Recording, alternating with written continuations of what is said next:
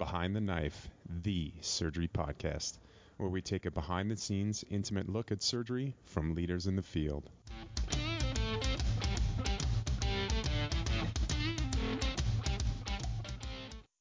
Hi, everybody, and welcome to another episode of Behind the Knife.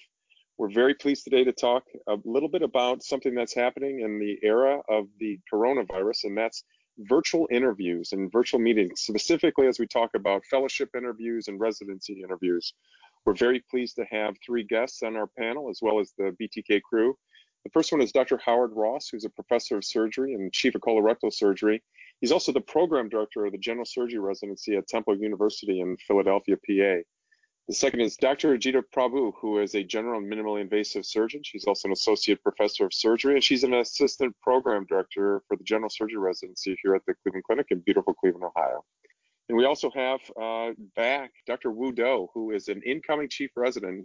We're very proud of Wu and very pleased to announce that he has been accepted into a pediatric surgery residency at uh, Boston Children's Hospital. So um, that is our panel, and and welcome everybody to uh, Behind the Knife.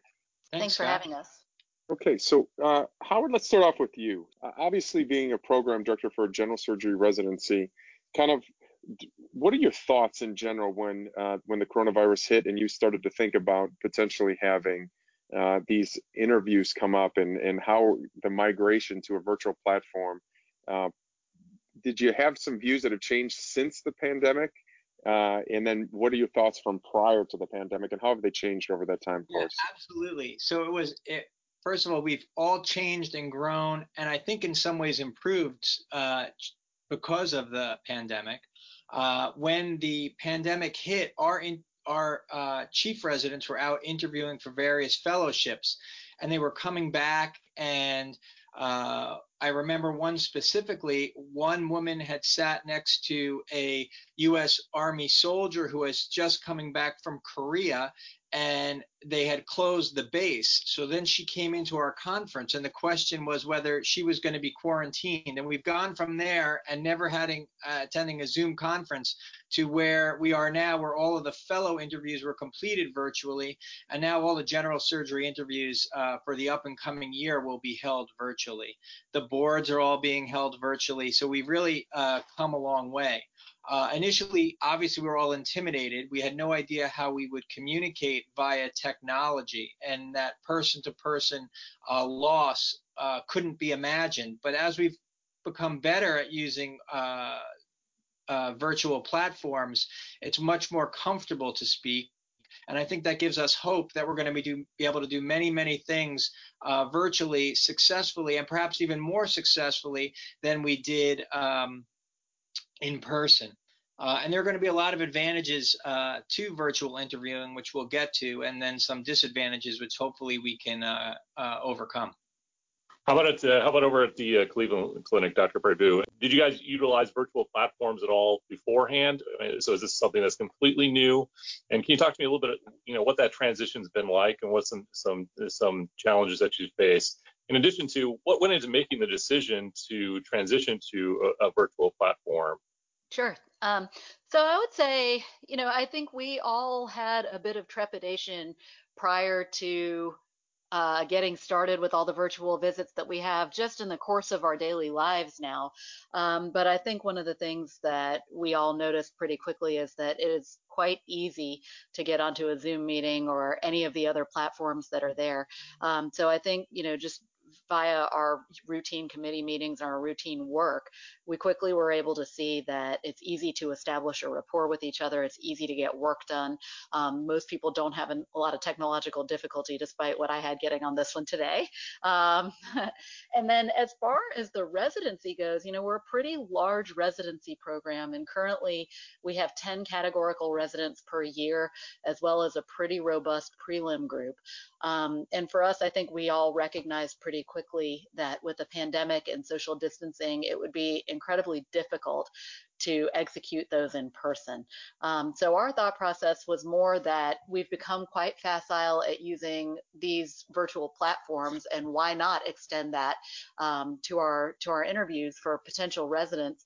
Interestingly, tonight um, We'll be doing a welcome for our incoming interns where there are several different kind of uh, rooms that they can go into and we'll have some staff from each of our various locations in each of those rooms so that the interns can come and have a meet and greet with us that way.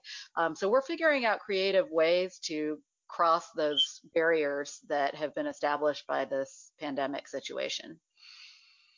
So that's great. I kind of wanted to address that first. Um, let's look first from you know the pro the the, the programs uh, perspective. So what are some tips and tricks for programs to how do you digitally represent yourself to candidates, um, and maybe just down to the nitty gritty, just some nuts and bolts of, of, of what the interview process looks like from your perspective. And then I think we can get into, you know, from the candidate's perspective, you know, what kind of things that some tips and tricks uh, for them. Yeah, we're we're busily uh, actively crafting uh, what the process will be the challenges that we want to overcome. We're very proud of our culture. We think that our culture makes us uh, special. In fact, every program has a special culture, and it was really the culture in many ways that a, an applicant should try to go to a program to visit. That was a goal of their visit was to see, do I really fit in here? Do, do does the attitude of the residents and the attendings and the relationships between the residents and the residents and the residents and the attending, does that fit with what I'm about? Do they value the things that I'm about? And the transmission of that culture of the specific um, institution culture is is the big challenge for us. I can speak for us personally that the night before our interviews, we have a reception. And at that reception, I think I find out more about the applicants and how well they're going to interact and fit uh, than um, I do at the interview day. We certainly learn things on the formal interviews, but that ability to uh, have small talk and see if they really uh, understand what we're about is very powerful, and that's what was lost. So uh, from that point of view, it's the transmission of culture uh, and the sense of being able to deliver personality. Uh, that's that's one of our uh, big two challenges. So we're doing a lot of things to try to address the transmission of culture over uh, internet. Um, we're we're currently holding a uh, video filmmaking contest for life in Philadelphia as a as a surgery resident and life at Temple University Hospital as a surgery resident. And we've challenged the the uh, residents to go make videos, and then we'll judge them and put them up on the website and uh, and certainly feature them during the interview day in a hopes that we can somehow transmit what we're about. Um, and then obviously when we hold the day, we'll do a lot that uh, tries to uh, transmit that uh, culture as well. Dr. Prabhu, what do you think? I completely agree. I think we are facing many of the same challenges. And I think specifically, um, our main challenge has been also transmitting the culture that we have and the true family that we've built at the Cleveland Clinic. And I think similarly, you know, in a large program, it can often be very difficult for candidates to tell if they're not actually on the ground spending time with us. So we are also turning our efforts towards getting that message across. We have had a video that we've shown in person in the past um, to our candidates that shows a bit of the culture behind our residency program. And certainly we'll be using um, that as one of our tools. And the rest of it, I think we're continuing to talk about it and try to figure out strategies to make that come across. Um, and thus far, I'll say, you know, I don't think that we've settled on our final strategy, and we continue to have talks about it every day. So to piggyback on a point that Howard brought up, one of the things that we've always tried to do is involve our residents and our fellows in terms of interacting with the potential candidates to get a feel for them. Obviously, they're in the system or they've been in the system for a while and they can kind of get a sense does this person fit or not. So any thoughts about how you're including your current residents or fellows into this virtual platform to get a sense for them? I mean, one of the, as you say, one of the things, and we've I encourage all of our listeners to go back a ways in the BTK archives and check out some of our other kind of uh, tips and tricks about uh, in-person interviews back at that stage uh, pre-COVID. But you know, we learn a lot from that social interaction, but we also learn a lot from our fellows who are mingling uh, with these candidates all day long, eating lunch with them, and kind of when they let their hair down a little bit and we find out some interesting things about them. Uh, Ajita, we'll start with you. Sure. Um, I think so. First of all, I think we need to very clearly demonstrate the things that candidates want to know about that they're afraid to ask because mm-hmm. now they don't get to show up on the ground and take a look around and see what that looks like. So to me, the kind of questions that a candidate might be interested in asking but a little too afraid to ask might be things about family life outside of work or how the residents interact with each other and the fellows. They might ask about diversity with respect to both the resident faculty, resident and faculty. Um, so I think they would want to know those types of things. And I think a crafty program might work hard to show those things uh, on their virtual platforms. So I think it's important for us to figure out ways to let them know that we do have a diverse faculty and that we do all have family lives outside of work and that sort of thing I think will be important in terms of its imagery. Um, and we definitely want to show that off. Um, I think the other things are that with regard to the fellows specifically, I think it's important for them to have a presence when we are doing these interviews and actually talk about what their interactions are with the program. I think to some extent there's going to be a fair amount lost in translation, and there's really not a lot that we can do to overcome that. I also think that's true for every program. So I think that that will be true across the board. And so we do the best that we can to make up for that. Howard Ajita brings up a great point, and not only do we find out a lot about the the potential applicants, but they find a lot about us, and they they ask, hey, what is what is Ross like? What is Prabhu like? And you know, in a virtual platform, they, they may not have that opportunity to be able to do. So, uh, how, how does that all come about? And then kind of just again to find out what what are your thoughts on this matter? Yeah, absolutely. We we truly want the uh, residents that come here to understand what we're about. Uh, and the power of that reception was what just watching how people interacted from their point of view. Um, so we're going to try to have a lot of different uh, different types of sessions during the virtual day uh, where the residents feel, uh, where the future residents, the medical students feel comfortable to ask anonymous questions uh, to different classes. Um, so we're going to have small groups of uh, breakout rooms where it's just residents of different levels and a small number of applicants uh, so that they can ask what they like. It's not overwhelming um, with regard to the number of residents versus the number of applicants, because that will that would diminish you know the intimacy of conversation. And we will encourage everyone to be transparent and ensure them that those breakout rooms are anonymous and they're not going to be judged by um, you know what goes on there. So uh, with regards to this you know online presence that you have. I imagine you guys are utilizing, uh, you're leveraging social media. So, in, what ways are you leveraging social media? And maybe give us an example of something that you think is the most something interesting that you've tried that either has worked well or maybe something you tried that has just completely flopped and not worked at all. We have a pretty active um, Twitter account from the Cleveland Clinic General Surgery Residency, um, and that has always existed, you know, for the past several years now. And often when we are at professional society meetings or whatever other events that we are attending, I think um, most people are fairly engaged in tweeting and retweeting the things that we are doing. Um, as far as creative other things, we have a presence on Facebook um, and Twitter, and that's honestly at this point that's where where we are. Yeah, I would agree that all the creativity is happening right this very minute. Um, you know, not only did we announce the uh, contest for the best videos, but uh, a lot of people are looking at our website to see uh, if it's vibrant and um, and robust, and where it can be better, and where we can reach out uh, further and uh, provide more uh, up to date and and again colorful information that really talks about us uh, and it's all really you know we have all those uh, we have all the platforms covered currently but i'd say if we're going to depend on this world as opposed to it just being a supplement uh, then we have to do better. So we're we're currently uh, storming the storming the virtual fort.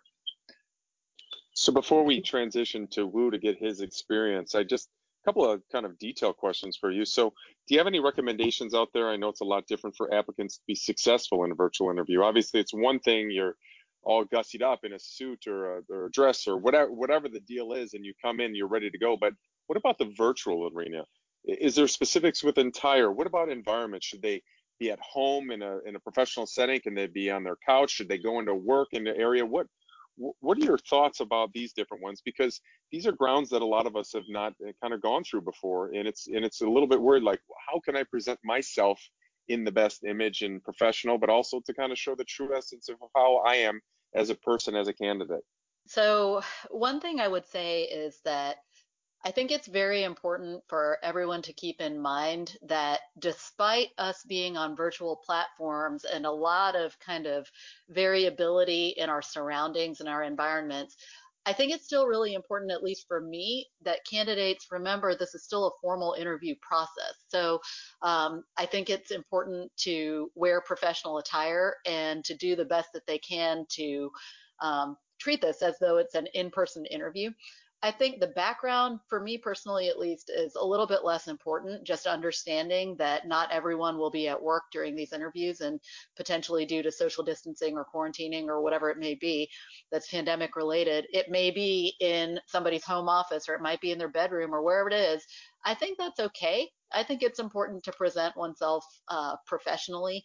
Um, and then other than that i think to also try to connect with us and and do show us who you are share your personality with us share anecdotes um, that may relate to whatever the topic of conversation is because there is a bit of a formality um, to the process and it can be difficult to break the ice but just remembering that you know this probably isn't a jeans and t-shirt situation. It's probably not a too relaxed type of situation um, given the nature of the conversation that needs to be had. Uh, yeah, I would I would uh, agree with everything, and also say that um, we would expect the residents and the faculty to maintain the formality of the interview day and the respect for the process and each other. So we'll be dressed. Um, and uh, I've been impressed in all the Zooms uh, and even on the the virtual uh, American Board of Surgery boards that you, present yourself much the same way on camera via the computer that you do in person. Um, people who fidget tend to fidget. Um, so I, I, would say you might want to even have some practice zooms with you know close friends and and see how you're coming across. But as far as the question and the delivery of information. It's the same delivery. Uh, we want to know the same things that we would have wanted to know in person via the uh, via the computer. Um, and I think that it's gonna. I think that part's gonna come be fine. What about the technical aspect of it? So I'm sure everybody's dreaded fear is having some technological catastrophe in the middle of their um, in the middle of their interview, and I'm sure it happens um, even to the best of candidates who do everything they can to prepare ahead of time to avoid that. Does that affect the interview? How do you recover from a technical glitch? I think that our current world is fairly unpredictable, and we've all had a lot of change. And I think it's a really important time for everyone to practice a little bit of empathy and to take a big deep breath and say, hey, these are the constraints with, within which we have to work. And there are going to be technological difficulties, and some people are going to have difficulty getting onto the platform and whatever else happens. Uh, from a programmatic perspective, I think that we all understand this is very stressful for everybody. Um, and I think we have to do our best to accept that these are things that happen and to still work out accommodating everybody as best we can. Yeah, wonderful answer. I, I think that this entire pandemic has taught us patience and flexibility.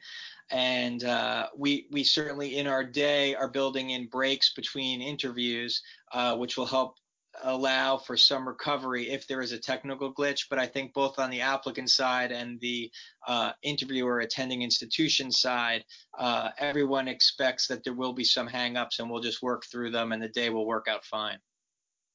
Excellent. So we happen to have uh, somebody who just went through this entire process. So uh, as uh, as uh, Scott said in the introduction, we have Wu Do, who's a uh, incoming uh, general surgery chief resident who just finished the fellowship trail and did a number of, of virtual interviews. Um, he very happy to announce that he was picked up for a pediatric residency at Boston Children's Hospital. So Wu, you just went through this what was your experience like? Um, what tips do you have for candidates? Uh, what worked well and what what didn't work well? Yeah, thanks, Jason. It's so good to be back on Behind the Knife. Thanks so much for having me. Um, you know, let's start with the tips.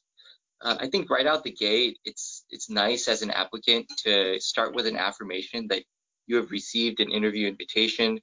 Uh, the program has looked at your application and deemed that you are qualified based on that uh, application packet. And so it's nice to start with the affirmation that uh, they have a genuine interest in you. So now that they are interested in you and you potentially in them, the real big question, the central question becomes, how do you assess best fit? And, you know, this used to be a whole lot easier with the um, in-person interviews, the pre-interview mm-hmm. dinners, getting a sense of how things are in the program. And without those at play, uh, we really need a surrogate for fit. And, and the surrogate that I found to be most helpful, and this goes both ways from resident uh, applicant to the program as well as program to the applicant, but enthusiasm for qualities that are unique to the program, qualities that the program identifies as central to its culture. Uh, and so for me, the best way I was able to convey enthusiasm for these things was to have anecdotes, short anecdotes, as Dr. Prabhu had mentioned, uh, crafted around things that were central to the program's culture. Um, a lot of times these programs in advance were very kind to me and provided either PowerPoints or packets uh, that laid out things that were central tenets to their culture and things that they identified as as key to their fellowship program. Uh, but you know, part of the onus actually fell on me to investigate what the attendings did uh, in, in, terms of their research, what the attendings like to do in terms of their procedures, you know, those sorts of things you can kind of research on the web and through Twitter as well as through other avenues of social media and connections with other programs to behind the scenes get a sense for what life is truly like at that program. And then when you show up for the interview, uh, you know, I think it was important out the gate because the interview can be so different in format and you don't know what it's going to be like. Uh, and, and it's guaranteed going to be a little bit more awkward than an in-person interview. And so I thought it was all the more important to nail that elevator pitch, the first pitch that you give. Because a lot of times the first question you'll be asked is, you know, why do you want to be, in my case, a pediatric surgeon? Or why do you want to go into this fellowship? And it really helps to have really practiced and rehearsed your elevator pitch and nail that. Um, following that, I often found that the next questions were related to some aspect of that elevator pitch. So you can already identify, you know, thinking two to three steps ahead that if you have anecdotes prepared related to the central issues that you identify in your elevator pitch, then it, it's kind of helpful because you can organically flow to that next stage of the interview. So for me, my elevator pitch had a lot to do with dealing with adversity, uh, leadership issues, uh, my time in the military, as well as my time uh, as a wrestler. And so uh, based on that, my subsequent uh, anecdotes that I told, you know, one anecdote I had prepared was related to wrestling. Another anecdote I had prepared was related to an example of a leader that I hope to emulate. And the third anecdote I had prepared was how I endured uh, and, and what I learned from my worst complication. And again, this actually tied to leadership values that I admired in the attending that helped me, you know, endure this complication. Uh, so I found that just having a handful of anecdotes that you had practiced and rehearsed with someone you trust and gotten feedback on that really was helpful to craft an organic conversation uh, that made it a whole lot less awkward than if you were just going back and forth in a in a very robotic format. Um, and once that was done, a lot of times it would kind of go into the phase of the, the interview where the attending would ask, so what questions do you have for me? And a lot of times I thought that this was an easy way to demonstrate that enthusiasm I mentioned for uh, the central tenets of the program to identify that you're a good fit for the program. And so if you've done a little bit of background in, uh, research into what sort of uh, research or what sorts of issues that that particular interviewer uh, you know identifies as key to their interests, then you can have an organic conversation related to that. And so I, I found that to be a really helpful way to think about uh, crafting your own interview. Um, all that said, I think um, once the interview was complete, uh, every time at the end of the interview, I jot down some notes about the sort of impression that I got because yes, they are assessing me, but again, I also have a challenging uh, stage ahead of me to now get a sense of which program I want to rank where. And so uh, the attending's enthusiasm, you know, what did I get a sense from that? What did I get a sense from the things that they emphasized in their interview? Uh, and so I would jot those things down. Wu I think that's great advice to the applicants out there who are probably pretty nervous about that. But tell us a little bit more about what was your experience like virtually? What did you find that was kind of annoying? What did you find that was kind of nice? And was there anything that you experienced that you're like, God, that I really like what that program did virtually versus something else? So, uh, you know, initially I loved going to these dinners ahead of time. I loved the organic friendships that developed with your co-applicants. And I think we're going to really have to come up with creative ways to develop those same sorts of things. And so not being able to go in person to experience that is really the downfall of this process. Um, that said, it does take a significant burden off of you to not have a uh, to a pre-interview sort of dinner to also prepare for, essentially a second interview, because the reality is, as Dr.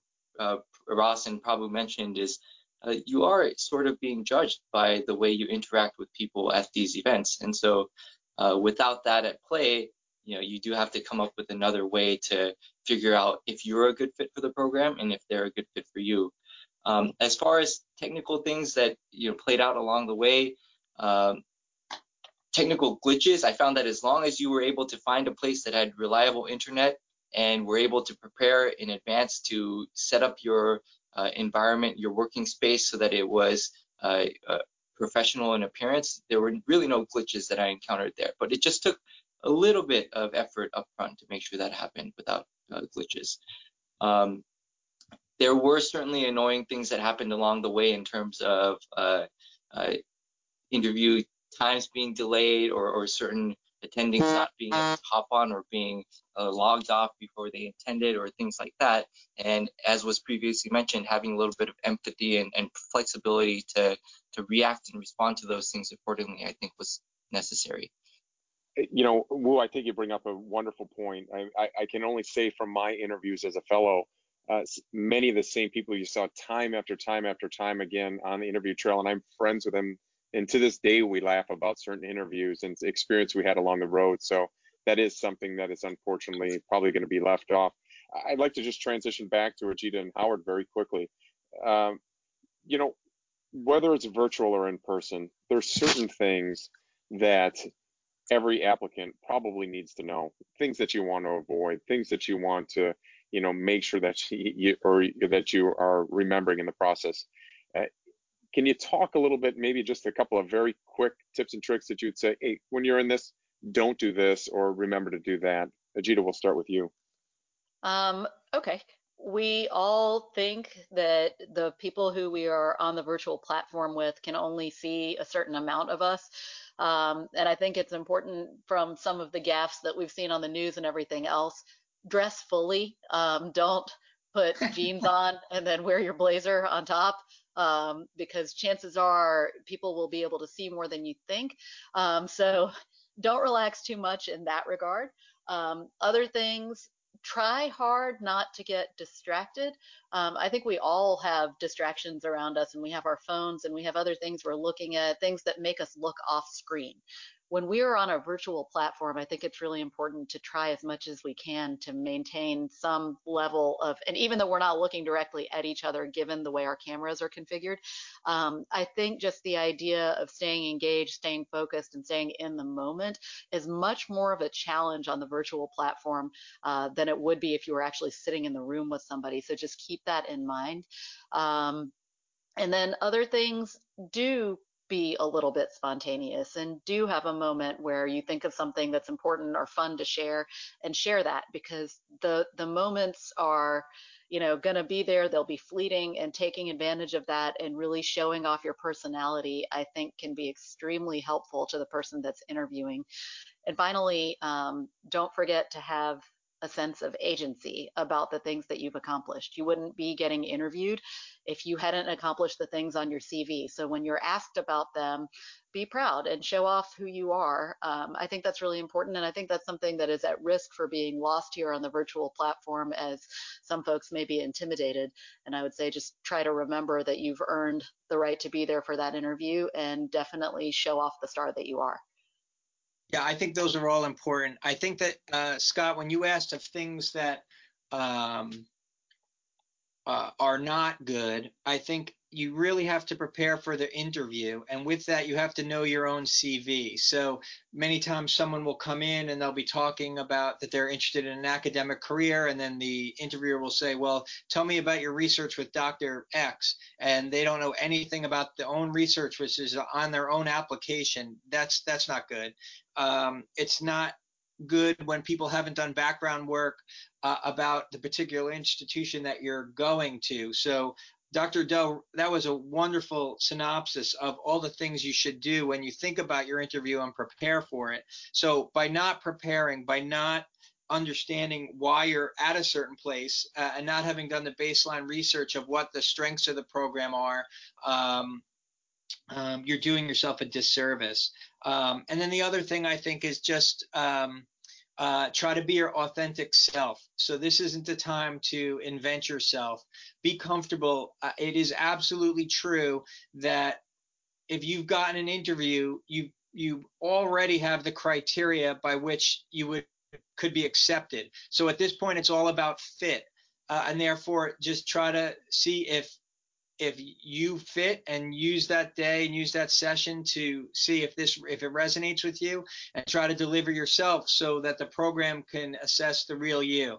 Um, and that's hard to do. And i find that the applicants who are in the middle of their um, season are better um, than those in the very beginning and the very end. Not as far as their qualifications but as far as their comfort level with regard to uh, transmitting their story uh, the residents at the beginning are the applicants are nervous uh, and sometimes uh, they don't deliver what you have to kind of milk it out of them you know why they're there what their dreams are.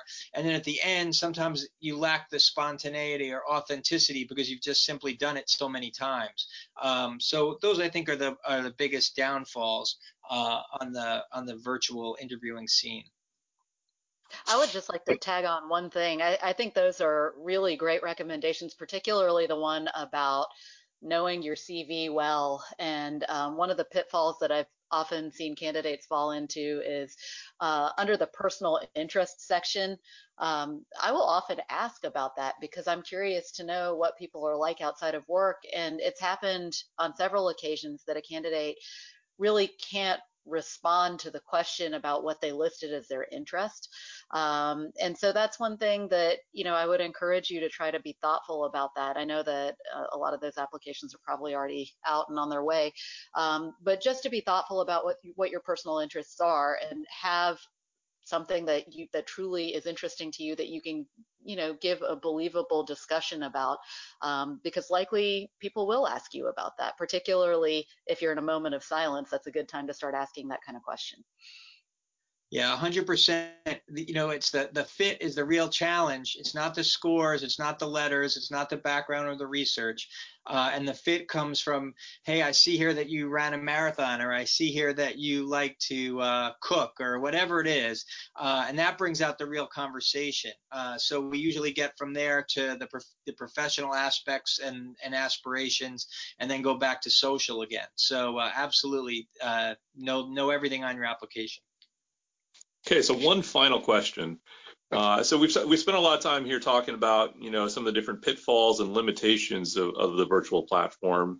In your guys' opinion, what what's something that's a potential uh, benefit or um, uh, that's a potentially good thing about the virtual platform um, that you've discovered that maybe we want to take with us going forward, even in a post-pandemic, post-COVID world? The first thing that comes to mind for me when you say that is actually punctuality, strangely, um, because I feel like we may have a much better opportunity to control the length of the interviews, both from the candidate side, that would be a benefit, I would think, and also from the interviewer's side. Um, I think that is something that sometimes on interview days we do get behind, and that may take away from some candidates. It may give some candidates an extra leg up if the conversation is going really well. Um, and I think given the virtual platform, there's a much easier uh, way because we're not dealing with the physical mobility of the candidates moving around everywhere. And I think that may actually allow us to maximize our time that we have with the candidates while also maintaining some efficiency to the process. Yeah, I think that I, there are many, many positive deliverables, and that there are some that are unique, I think, to virtual and some that will last. I mean, this whole process has forced us to look at how we uh, really reveal ourselves and what's efficient and what is what's been a waste of time and where we need to modernize and how do how do applicants look at our program whether they're going to come to visit uh, by car train bus or airplane or they're going to do it by the computer. What do we have out on the internet um, that is available and how are we revealing ourselves in public and i think that that is uh, is critically important and as we make these videos and uh, and other ways to sell ourselves. We're really seeing what our own app, our own residents think of us and what are our strengths. And if they show us weaknesses, we we repair those. So uh, I think we're learning some things that are we're going to take. I do agree that the timing is absolutely uh, um, been improved. People are on time for Zoom meetings that they weren't in person. Uh, that's been a, that's been very interesting. Clearly, in the short term, the costs that have been associated with interviewing for from the applicant side have been absolutely monstrous, and having all fields of surgery focus on why are we having the applicants apply to so many programs and to visit so many places at such great expense and also uh, frankly at some so much a time away from training and that goes for fellowship where the residents are missing so many days of their residency uh, clearly makes us look at all the interview processes and i think that will that will stick uh, after as well. A challenge that we didn't talk about is assessing true interest. Now that it doesn't cost any money and doesn't cost any personal time to apply to a program. You could take a flyer and apply to a program that you're really not interested in and theoretically knock someone out who really wanted to go there because your scores were slightly better uh, and you don't really have that interest. So it's hard for the programs to ferret out true interest um, and we're just going to have to look really carefully at the uh, at the applications, but uh, in some way we hope that the applicants are sincere when they apply to the program, um, that they do so uh, with uh, with a genuine heart. So. I agree with that. I also think that there may be the potential benefit of taking away all the hassle associated with the travel, um, not just the expense, but you know we've all been in the situation where we travel somewhere, you have to stay in a hotel room the night before, and maybe your transportation to your interview is late that day, or it's raining, or it's cold outside. And I think that taking away all those additional outside pressures um, may, or at least hopefully, would allow the candidates to relax a little bit more. Um, and perhaps that will allow us to see more of their true personalities and won't put them in these kind of additional stressful situations. So that might be an added benefit. Yeah, I, I agree. I think that the informality of the Zoom, meaning you do it from wherever you're comfortable, does make the person on the other side of that camera comfortable. So if you're doing it in a clean, clean environment uh, and you're focused, but you're relaxed and you have time between interviews to take a breath, um, and you're not feel like you're constantly judged, I think I think you're going to get a more relaxed applicant, more relaxed interviewer, and probably a better interaction. Well, I just wanted to thank all of you. And again, first starting off with a formal congratulations to Dr. Doe for uh, matching in pediatric surgery fellowship in a very highly competitive field. But uh, to all the members of the panel, we really appreciate you coming on Behind the Knife and sharing your words of wisdom and your experiences with this um, with this newfound virtual platform. And um, to all of our listeners, a true uh, word of appreciation. Thanks for joining us on BTK. Thank you very much, Dr. Steele. Thanks for having us. Thank you. Until next time, dominate the day.